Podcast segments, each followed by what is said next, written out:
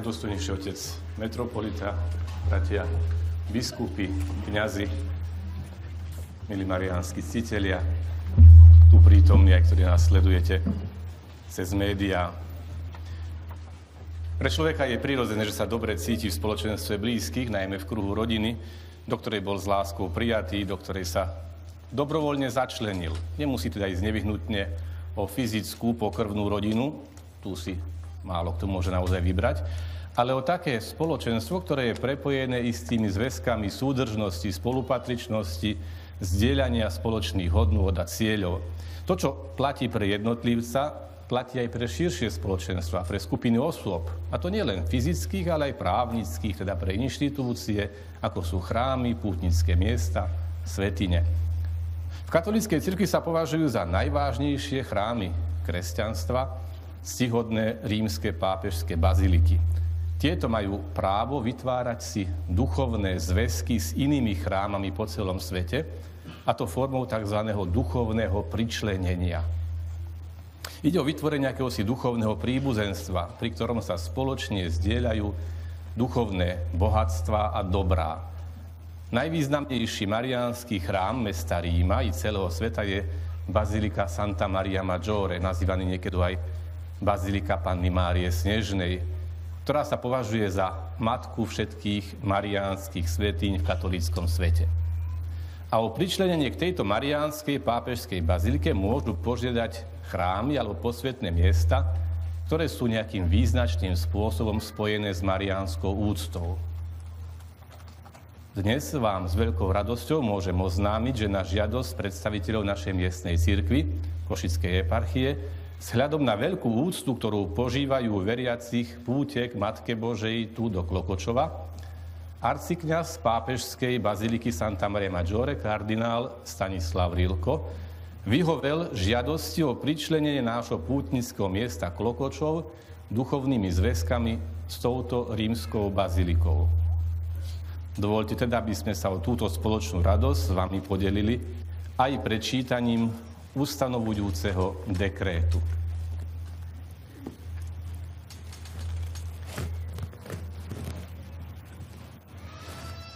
Sancte Maria Maioris Papalis Basilica, primum templum Sanctissime Dei Genitrici Dicatum, Consilii Efesini Gloria et Laudatio, per secula devotione enituit plebis Dei et presetim Romanorum Pontificum, quiam beneficii spiritualis valte prosecuti sunt, ad innovandum vinculum spirituale cum papali basica liberiana conducit peculiaris necessitudo, spiritualis vinculis affinitas, nomine distincta, vi cuius commendatur preces apostolice penitentiario porrecte, ud in singulis casibus concedat sequentas plenarias indulgentias, ex illis quibus gaudet ipsa Basilica Sancta Marie Majoris. Pápežská bazilika Panny Marie Väčšej, bazilika Santa Maria Maggiore, prvý chrám, ktorý bol zasvetený pre Svetej Bohorodičke, sláva a hrdosť Efeského snemu, po celé stáročia vynikal v nábožnosti Božieho ľudu a osobitne rímskych biskupov, ktorí ju výdatne sprevádzali duchovnými dobrami obnoveniu duchovného puta s Libériovou pápeskou bazilikou prispieva osobitný vzťah označený pomenovaním puto duchovného príbuzenstva. Na jeho základe sa odporúčajú apoštolskej penitenciárii predložené prozby, aby priznala v jednotlivých prípadoch následujúce plnomocné odpustky, akým sa teší aj sama Bazilika Panny Márie Väčšej Santa Maria Maggiore. Hec indulgentie libenter concesse sunt sueti sub conditionibus ecclesiae Beate Marie Virginis de Clocociovo. Ipsa ecclesia inscripta est in tabulis basilice, una cum documento apostolice penitentiarie, quorite concesse sunt indulgentia. Presens testimonium datur, ut fideles avut peregrinantes, illut agnoscant, ad sue pietatis incrementum et confirmationem. Datum Rome, papalis Bazilice Liberianský prezbiter Stanislav kardinál Rilko. Tieto odpustky boli povolené za zvyčajných podmienok. Tento chrám v Klokočove je zapísaný v zozname Baziliky Santa Maria Maggiore zároveň s dokumentom apoštolskej penitenciárie, ktorým boli odpustky riadne priznané. Toto svedectvo je vydané, aby veriaci alebo pútnici o ňom sa dozvediac rástli a upevňovali sa vo svojej zbožnosti. Dané v Ríme, podpísaný v Svetej rímskej cirkvi kardinál Stanislav Rilko, archipresbyter Libériovej pápeskej baziliky.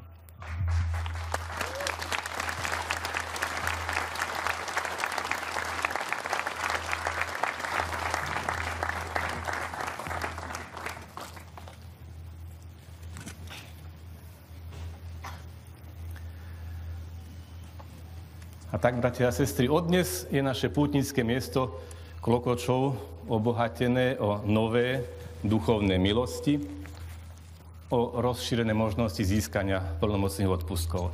Súčasne sa môže cítiť v osobitnom duchovnom zväzku v príbuzenstve s najstaršou, najslávnejšou rímskou mariánskou bazilikou. A táto Situácia je príležitosťou k tomu, aby si vysvetlili niektoré súvislosti, ktoré môžu lepšie pochopiť význam a dosah týchto duchovných zväzkov a ich presah do života našej cirkvi. Myslím, že by sme mohli identifikovať tri duchovné piliere tohto duchovného spojenectva. Je to naša východná liturgia, mariánska úcta a katolíckosť. Hlavná rímska mariánska bazilika má v dejinách Slovenska i v dejinách nášho východného obradu osobitné miesto. Je to chrám, na oltár ktorého položil pápež Hadrian II preklad svätého písma a liturgické knihy, ktoré predložili na schválenie v Ríme naši slovanskí apoštoli a učitelia svätý Cyrila Metod. Čítame v živote Konštantínovom. Príjmuc pápež knihy slovenské, posvetil ich a položil v chráme svätej Márie, ktorá sa volá Fatné, i spievali nad nimi liturgiu. Jazyk našich predkov sa tak stal liturgickým jazykom. Naša reč bola posvetená Božím slovom a povýšená na reč oltára. A je zaujímavé, že aj v bežnej reči človek nazýva svoj jazyk, ktorým hovorí jazykom materinským. Lebo sa ho naučil na kolenách, v objatí svojej matky. Aj náš liturgický jazyk sa zrodil, bol mu vystavený, tak povediac, rodný list či občianské práva v matkinom Márinom náruči v rímskej bazilike Santa Maria Maggiore. Východné cirky po celé stáročia používali v liturgii zrozumiteľný liturgický jazyk. V našej cirkvi dodnes používame aj spevy v cirkevnej slovančine, ktorá je nasledujúcou fázou vývoja jazyka, v ktorom spievali liturgiu v Bazilike Santa Maria Maggiore, svätý Cyril a Metod a ich prví slovanskí učeníci. Preto aj dnes tu, v našej slovenskej mariánskej svetini sa rovnako ako naši vierozvesti v Ríme, cítime spojení s koreňmi našej liturgickej, jazykovej i duchovnej tradície a súčasne hĺbšie prežívame pocit spolupatričnosti aj do rodiny iných sesterských východných cirkví, ktoré používajú tento liturgický jazyk. Mnohokrát som počul v Ríme či inde vo svete slova ocenenia i povzbudenia, Máte krásnu liturgiu, osobitne vyjadrujúce tajomstvo Božích práv. Chránte si ju. Áno, máme naozaj krásnu liturgiu. Osobitné liturgické spevy a iné formy nábožnosti. A to je najcennejší duchovný poklad, ktorého korene sú opäť spojené s dielom svätých Cyrila a Metoda i s rímským pápežom Hadrianom II, ktorý toto ich dielo schválil práve v bazilike Santa Maria Maggiore. Spomienka na spojitosť s touto bazilikou je pre nás výzvou k tomu, aby sme aj my chránili a rozvíjali naše liturgické tradície. Aj táto Klokočovská svetina bola v posledných desaťročiach svetkom ich postupnej obnovy a oživovania, a to najmä počas pravidelných fatimských sobôd, ktoré vladyka Milan tak trpezlivo rozvinul aj svojou pravidelnou účasťou za posledných 23 rokov. Môžeme s hrdosťou povedať, že dnes ich rozvíjame, napríklad aj tvorbou nových liturgických útvarov pre súčasné potreby. Tu v Klokočove budeme spievať v tieto slávnostné dni, už spievame moleben i akatist nedávno zložený k úcte Klokočovskej ikony pre Svetej Bohorodičky. Verím, že si ho aj vy, drahí veriaci, zamilujete, že sa stane súčasťou miestnej liturgickej tradície. Chceme rozvíjať a odovzdávať celej cirkvi aj také znaky liturgie, ako je krása a dôstojnosť, ktoré nie sú samoučelným prejavom akejsi velikářskej bombastickosti, ale odzrkadlením toho, že Bohu zasvedcujeme to najkrajšie a najznešenejšie, čo vieme poskytnúť. To, že tak robíme v liturgii, nás má viesť k tomu, aby sme tak robili aj v každodennom živote. Bohu nemajú patriť len akési zbytky, ohrisky nášho času a pozornosti. On si zaslúži vždy to najlepšie. Predstavte si, že by vám i vašej rodine niekto s nasadením svojho života zachránil život. Keby ste mu chceli poďakovať a on by prijal vaše pozvanie, tak predpokladám, že by ste asi neprijali doma v montérkach a neponúkli mu na plastovom tanieriku nejaký pár suchárov a pár kus horčicov. Nie? Ale odovzdali a neodovzdali by ste mu nejakú medailu vystrihnutú z výkresu namalovanú farbičkami. Ale pripravili by ste štedrú hostinu s tým najlepším, čo by ste podľa svojich možností mohli ponúknuť. Ako prejav vašej úcty a vďačnosti. A na čo si podobné nás upomína aj liturgia. Eucharistia, vďaky vzdanie za ten najcenejší dar života, za najvyššiu obetu, pri ktorej Boh obetoval svojho jednorodeného syna na záchranu celého sveta. A preto sú tu zlaté čaše, sviece, krásne rúcha, zborový harmonický spev, kadidlo, procesie. To nie je kvôli kňazom či biskupom, ani nie na teatrálne ohúrovanie účastníkov liturgie, ale ako náš vonkajší ľudský spôsob čo najhlbšieho vyjadrenia úcty Bohu. Isté, tento rozmer je možno pochopiť len z perspektívy viery. A preto ho nechápe každý a toto hlboké nedorozumenie je neraz zdrojom nesprávnych hodnotení či posudzovaní, ba aj kritík. Keď pred Veľkou nocou Lazarova sestra Mária rozbila nádobu so vzácnou nardovou masťou za 300 denárov, aby pomazala pánovi nohy, viacerí sa nad tým pohoršovali. S poukazovaním na mrhanie a ako by to bolo možné použiť tieto peniaze pre chudobných. A ten, kto sa najviac pohoršoval, bol práve Judáš. Ale ako hovorí evangelista Ján, tento nepovedal preto, že mu šlo o chudobných, ale že bol zlodej. Mal mešec a nosil to, čo do ňu vkladali. Církev chce vždy prichádzať na stretnutie s Kristom slovami žalmistu ako nevesta ozdobená pre svojho ženícha. Lebo veľmi znešená je dcera kráľovská vnútri, jej odevom sú zlaté tkanivá v pestrom rúchu ju vedú ku kráľovi. Po stáročia ľudia pripravovali na bohoslužbu to najkrajšie, čo mohli. Aj v najchudobnejšej dedinke sa snažili postaviť čo najkrajší chrám. Liturgia chce odzrkadľovať nábožnosť, prelínajúcu sa s krásou, vychádzajúc zo stáročiami cibrenej estetiky a symboliky. Veď radosť, krása, slávnostnosť východnej liturgie, tieto prvky pred viac ako 11 storočiami dojali, uchvátili srdcia i mysle našich slovanských predkov, ktorým svätý Cyril a Metod sprostredkovali duchovné a liturgické bohatstvo Byzancie a priviedli ich prijaťu Evanielia, tejto radostnej zvesti o Bohu, ktorý sa stal človekom. A neskôr ich priviedli do Ríma ku kolíske nášho kresťanstva, do Baziliky Santa Maria Maggiore, aby si túto formu modlitby dali schváliť nástupcom apoštola Petra, aby ju potom odovzdali našim predkom. A aj dnes, na úsvite tohto tretieho tisícročia, ľudia aj naďalej hľadajú skutočnú radosť a skutočnú krásu. A nemôžu ich nájsť, kým ostávajú v zajatí starého alebo novodobého pohanstva.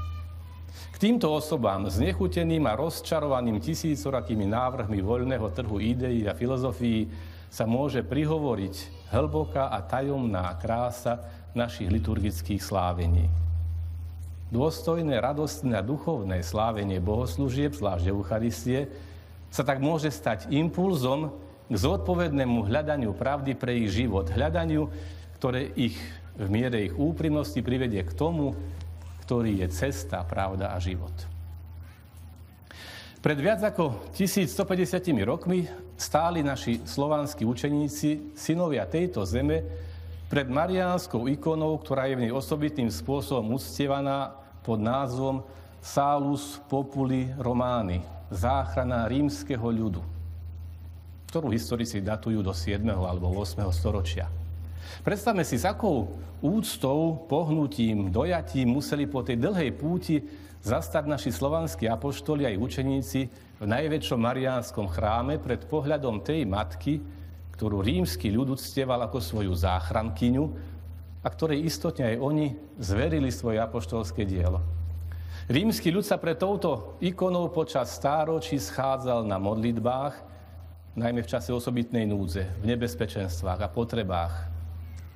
Videli sme pred pár mesiacmi naposledy na námestí svätého Petra bol tento obraz vystavený počas pamätnej modlitby pápeža Františka, keď osamotený v daždi kráčal prázdnym a svetopeterským námestím, aby sa modlil za celý svet v čase prebiehajúcej pandémie. V našej eparchii aj my sa v tomto čase Osobitne utiekame k Pane Márii, pripomínajúc si jej súcitné klokočovské slzy a prosíme ju za ochranu pred nákazou.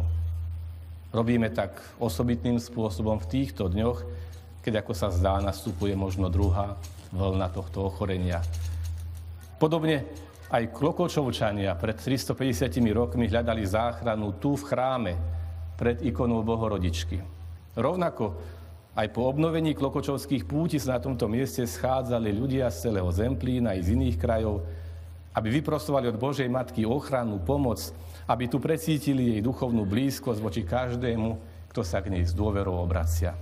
Mohli by sme teda nazvať túto našu klokočovskú ikonu záchrana ľudu Zemplína. Ešte viac ako samotná ikona, ktorej originál sa stráca v šere pohnutých dejín tohto regiónu, je ale odkazom samotný jav, prejav súcitu Božej Matky s trpiacim ľudom. Toto miesto je posvetené slzami súcitnej materinskej lásky. Do rímskej baziliky pred tvár záchranky rímskeho ľudu prišli naši slovanskí apoštoli svätý Cyril a Metod, aby jej zasvetili dielo evangelizácie Slovanov. Aj tu sú teda korene našej mariánskej úcty. V rímskej bazilike sa dodnes schádzajú pútnici z celého sveta. A my tu v Klokočove naplňame výzvu, ktorá k nám zaznieva z Klokočovského molebena. Pristúpte, veriaci, zíďte sa zo všetkých končín na oslavu presvetej Matky Krista, nášho Boha. Spoločne volajme ako prorok Micheáš hovoriac. A ty, Klokočov, na úpeti vyhorla tú čupený, nijako nezaostávaš za poprednými obcami slovenskej krajiny, lebo v tebe, dobrotivá vládkyňa Bohorodička, prejavila blízkosť svojmu vernému ľudu, vyjadrenú slzami stekajúcimi po jej tvári, na ikone v malom Božom chráme. Preto jej ikonu s láskou uctievajme a boskávajme, no ešte viac jej čnosti nasledujme, aby sme s jej pomocou došli do nebeských príbytkov a mohli sa sítiť krásou trojjediného Boha. Duchovné pričlenenie našej klokočovskej svetine k Bazilike Santa Maria Maggiore má ďalší dôležitý rozmer. Táto bazilika je pápežská.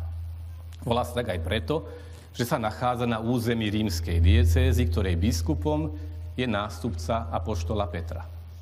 Pápež, rímsky biskup a nástupca svätého Petra je stálym a viditeľným princípom a základom jednoty biskupov, ako aj množstva veriacich. Naša církev je od svojich počiatkov, či už ich identifikujeme s silometodským odkazom alebo s obdobím Poušorodskej únii, organickou časťou katolíckej cirkvy, v rámci ktorej má svoje osobitné právne postavenie. V časoch Klokočovského slzenia ikony Bohorodičky sa práve vedomie tejto cirkevnej príslušnosti východných kresťanov formovalo. Napriek tomu, že išlo o obdobie politického i duchovného chaosu, plného nenávisti a extrémnych postojov.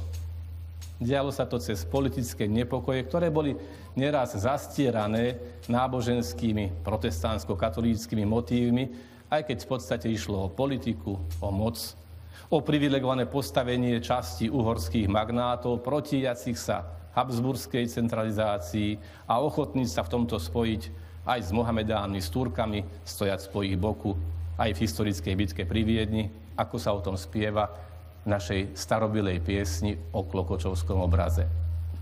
Dedinský ľud v podstate trpel od jedných i od druhých. Organizovať, budovať grécko-katolickú církev, církev chudobných, bolo v oných časoch nesmierne náročné. S akou vrúcnosťou, s akou pravdivosťou asi zneli slova mariánskej modlitby z úst týchto veriacich. Nemáme inej pomoci, nemáme inej nádeje okrem Teba, prečistá Panna, Ty nám pomáhaj. V Teba dúfame, aj s Tebou sa chválime, lebo sme Tvoji služobníci. Nedopusť, aby sme boli zahanbení. Vďaka materinskej opatere Panny Márie, napriek tomu všetkému, grécko-katolická círka ani v tých časoch nezakolísala vo vyznávaní svojej jednoty s katolíckou církvou, s Rímom, s pápežmi, nástupcami apoštolov. Podobne naša grécko-katolická církev zažila v polovici minulého storočia násilný zásah štátnej moci s cieľom odtrhnúť ju od jednoty s katolíckou církvou. Aj tu išlo zneužitie náboženských motívov na politický boj. Komunistický režim videl v Vatikáne a v pápežovi akéhosi spojenca kapitalistického západu. A preto boli konané všetky kroky na pretrhnutie nášho spojiva s Rímom. Fyzickej likvidácii predchádzalo obdobie nevyberaných útokov s agresívnym slovníkom politických agitátorov, demagógie, zastrašovania, snahe o uchopenie moci.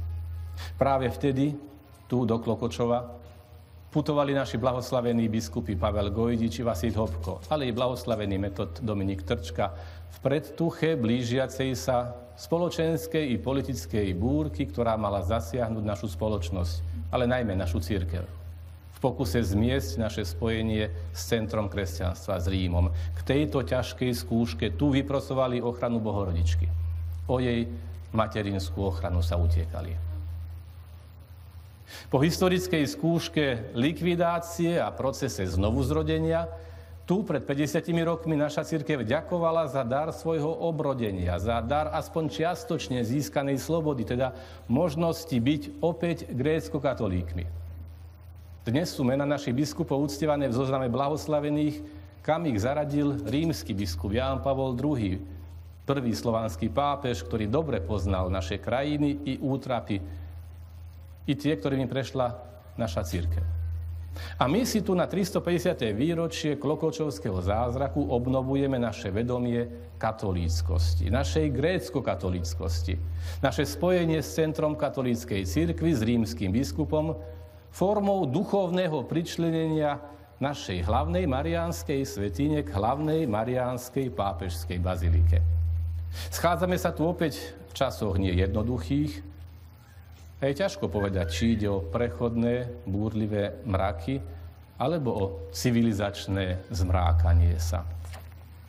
Ideové konfrontácie sa dnes dotýkajú hraníc ľudskej duchovnej slobody, slobody svedomia, skutočných ľudských práv, ktoré sú ešte v mnohých svetách, častiach sveta zaznávané, ale i partikulárnych skupinkových predstav či prianí, ktoré si neoprávnene nárokujú titul ľudských práv, skresľujúc tak tento vznešený pojem, vychádzajúci z prirodzeného práva i Božích zákonov. Sme svedkami konfrontácií týkajúcich sa na jednej strane slobody prejavu, a na druhej strane limitov či nevyhnutnej korektnosti obmedzujúcej túto slobodu. Diskusie o etike, o morálke sa stávajú stále vyostrenejšími. Protikresťanská, najmä protikatolícka rétorika sa v istých kruhoch stáva stále nevyberanejšou.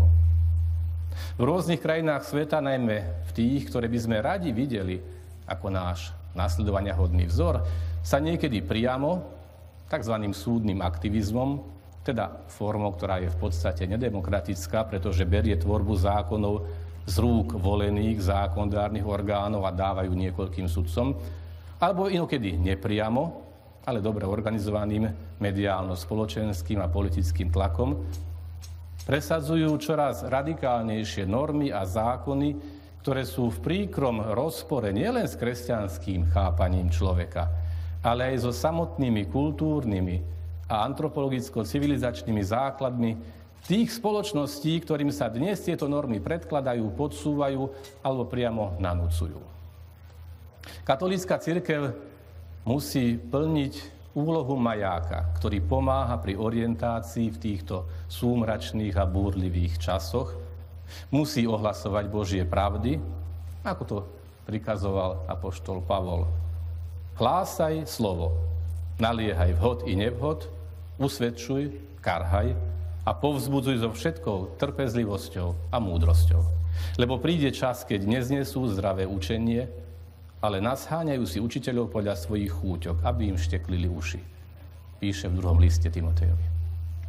Možno práve preto aj na Slovensku chce niekto šíriť predstavu zhrnutú do dnes už skoro okrídlených, nenávistných vyjadrení, podľa ktorých sa tu vytvára dojem, že Katolicizmus je u nás už taký, že nikdy nevytvoril priestor pre nespochybniteľnú a kultivovanú príčetnosť, že prelátom vyhovujú čo najdebilnejší veriaci s čo najdebilnejším panteónom bôžikov, bábik a fakiel, že je to iba nočné predstavenie pre slabomyselných.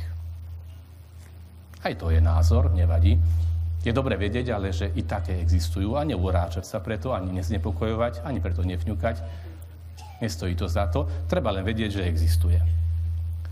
My si však tu, pred Mariánskou ikonou, pri 350. výročí súcitných materinských slz dnes obnovujeme a potvrdzujeme našu jednotu s katolickou církvou, s pápežom i s trvalým učením katolíckej církvy.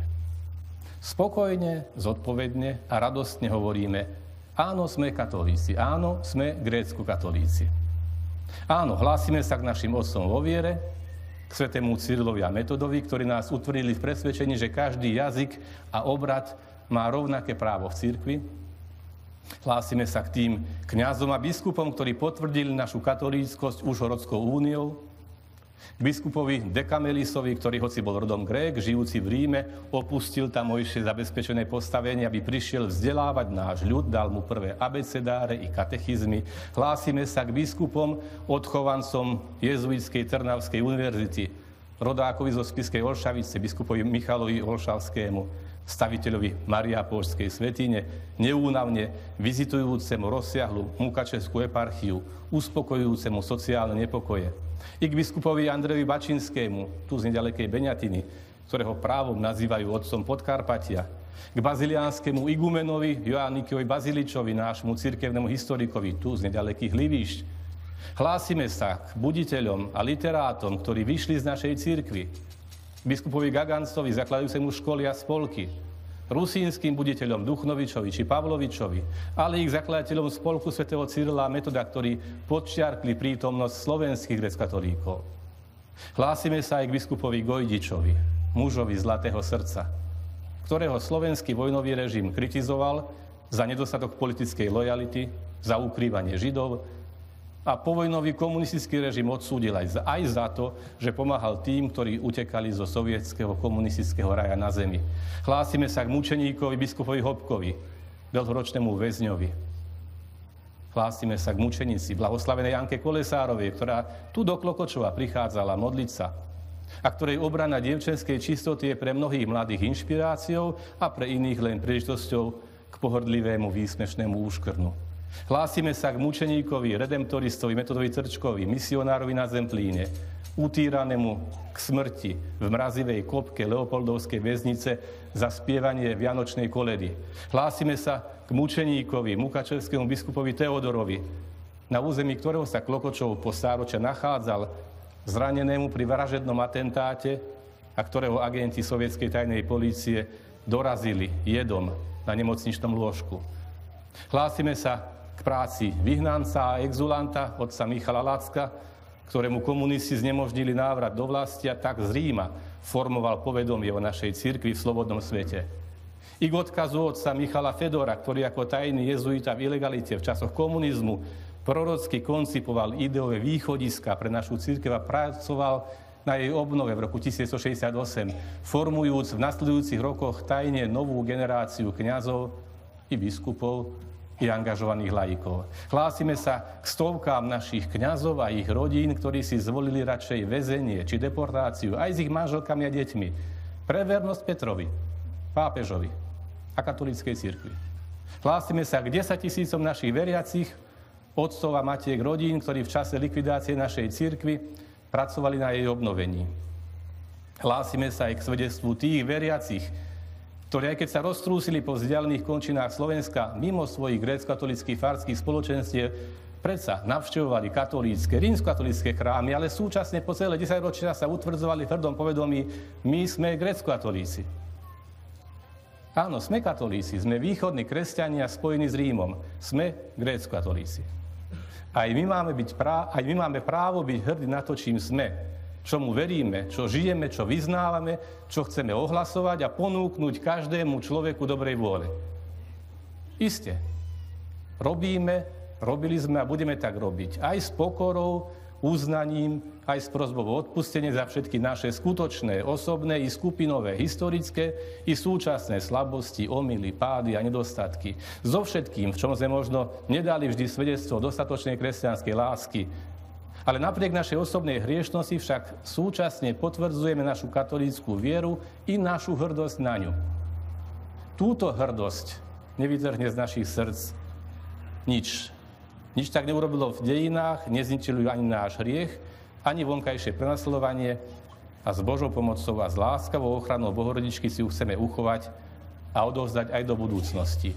Od dnešného dňa je naša Klokočovská svetiňa duchovne spojená s rímskou bazilikou Panny Márie. Pozerajúc na Rím z diaľky, na horizonte mesta, ako výkričník, vyznieva väža tejto baziliky, ktorá je so svojimi 75 metrami najvyššou románskou väžou v Ríme. Jeden z jej zvonov sa nazýva tzv. sperduta, stratená. A zvoní každý večer asi dve minúty po 9 hodine. Tento zvyk sa viaže k stredovekej legende, podľa ktorej istá žena, niektorí hovoria, že slepá pastierka, niektorí, že to pútnička, sa v noci stratila pred bránami Ríma. V zúfalstve a strachu sa obrátila k pane Márii s prozbou o záchranu a zakrátko sa ozval v diaľke zvon z chrámu Santa Maria Maggiore, podľa zvuku ktorého sa orientovala pri nájdení cesty do mesta. Z vďačnosti ponechala chrámu finančnú základinu na to, aby sa každú noc o druhej hodine zvonilo na tomto veľkom zvone. Neskôr to zvonenie bolo presunuté na 9. hodinu. Z Klokočovskej mariánskej svetine sa tiež rozlieha po vrškoch Vyhorlatu, po vodách Zemplínskej šíravy i po poliach a rovinách Zemplínskej roviny hlahol zvonov.